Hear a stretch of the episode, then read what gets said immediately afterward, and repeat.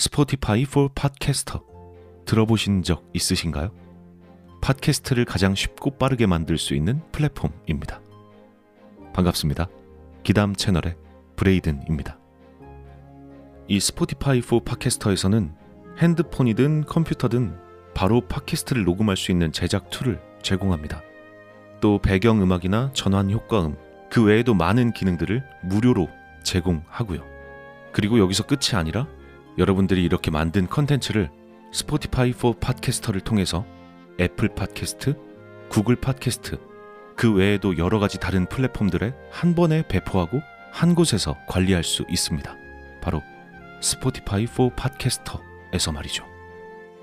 나도 팟캐스트를 한번 해보고 싶었는데 어려워서 하지 못했던 분들 스포티파이 for 팟캐스터 앱을 다운로드 받고 지금 바로 시작해 보시기 바랍니다. 그럼 오늘의 이야기 시작하도록 하겠습니다.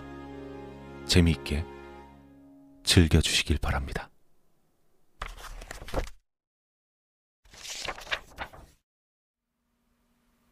내가 미국에서 알게 된 사람 중 중국인 조씨라는 이가 있었다. 19살 무렵 두 달간 어학연수를 위해 LA에 가서 현지 대학 ESL 수업을 듣게 되었는데 일본 사람이라곤 나 말고 다른 한 명뿐이었고 그 외엔 거의 중국 사람들 뿐이었다. 내가 속한 반은 아래에서 세 번째 등급에 들어가는 반이었기에 솔직히 영어 실력은 없는 거나 마찬가지였다. 하지만 기껏 어학연수까지 왔는데 뭐라도 배워가야겠다는 생각에 난 서툰 영어를 총동원해 다른 사람들과 친해지려 했었다. 그러는 사이 친해졌던 것이 바로 조 씨였던 것이다. 조 씨는 언제나 싱글벙글 웃고 있던 아저씨였다. 다만 영어엔 별로 자신이 없었는지 나를 비롯한 주위 사람들이 열심히 영어로 대화하려 노력하고 있으면 옆에서 그저 웃으며 듣고만 있을 뿐이었다. 하지만 점심시간이나 수업이 끝난 후에는 적극적으로 말을 걸어왔다.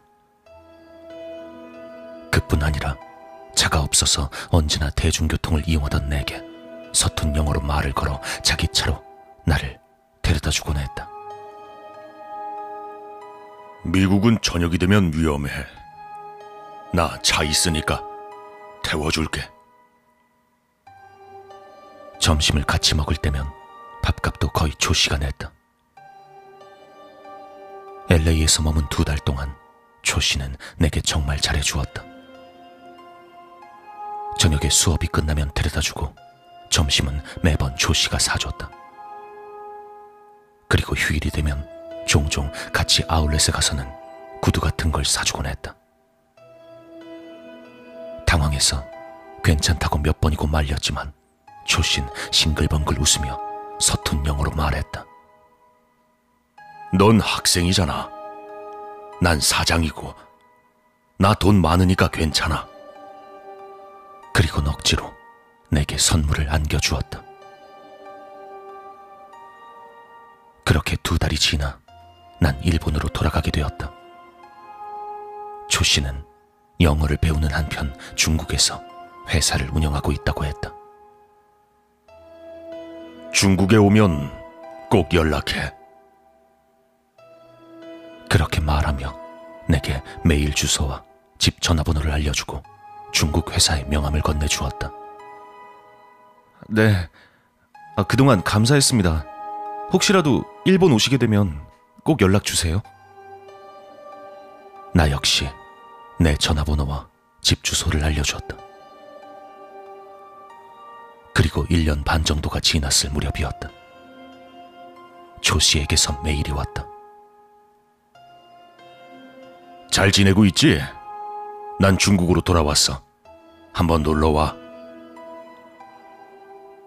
난 곧바로 알겠다는 답장을 하고 여름방학이 되어 중국으로 향했다.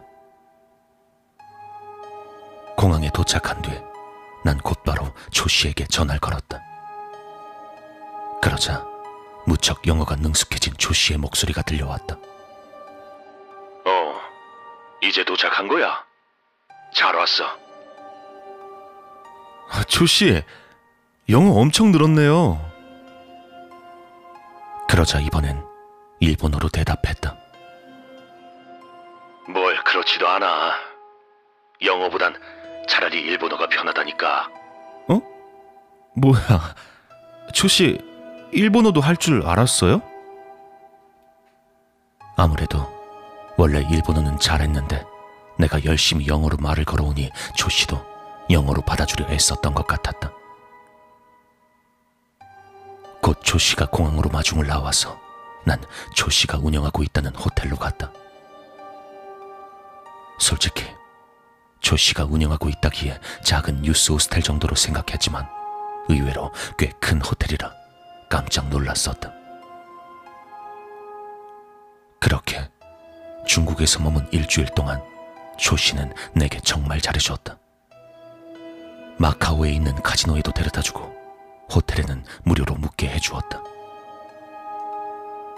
낮엔 나 혼자 관광을 할 수 있게 배려해주고 조 씨가 일이 끝나면 같이 저녁을 먹으며 시간을 보냈다. 다만 재료 나흘째에 반일 감정이 있는 듯한 청년 세 명에게 봉변을 당했다. 낮에 별 생각 없이 산책을 하고 있었는데 갑자기 월병을 강매하려는 것이었다. 무시하려 하자 어깨를 잡아채더니 중국어로 뭐라 말하기 시작했다. 하지만 내 입장에선 알아들을 도리가 없었다.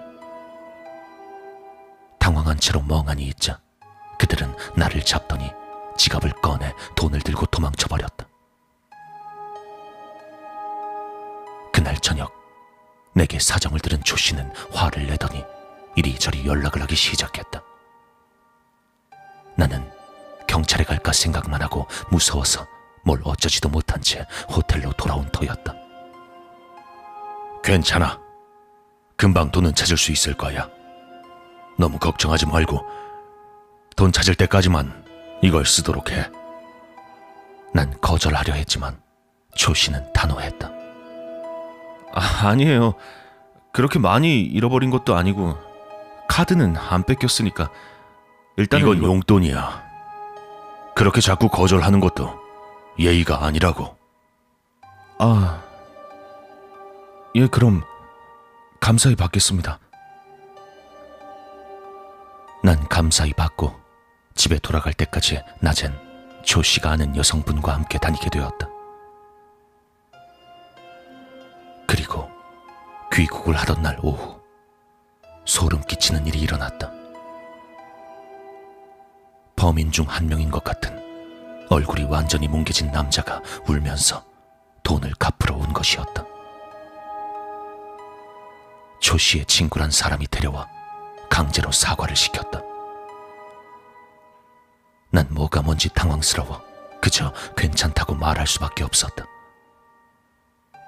하지만 조 씨는 잔뜩 화가 나서 소리를 지르고 있었다. 그 청년은 울부짖었다. 그리고 그는 억지로 질질 끌려 나갔다. 등 뒤로 보이는 그의 왼손 손목은 깨끗하게 잘려나가 있었다. 조 씨는 다시 싱글벙글 웃으며 옛날 그 서투른 영어로 내게 말했다. 다른 두 사람은 이제 없어. 그 사람들은 나쁜 짓을 했고 경찰한테 가는 것보다 이게 훨씬 빠르다고. 그때 처음으로 조 씨가 그런 사업에 종사하는 사람이구나 싶었다. 공항으로 가는 도중에도 다리가 덜덜 떨려 어쩔 줄을 몰랐다. 지금도 조 씨와 연락을 하고 있고 그가 좋은 사람인 것은 잘 알고 있다. 하지만 지금도 종종 그때 일을 생각하면 너무나 두려워진다.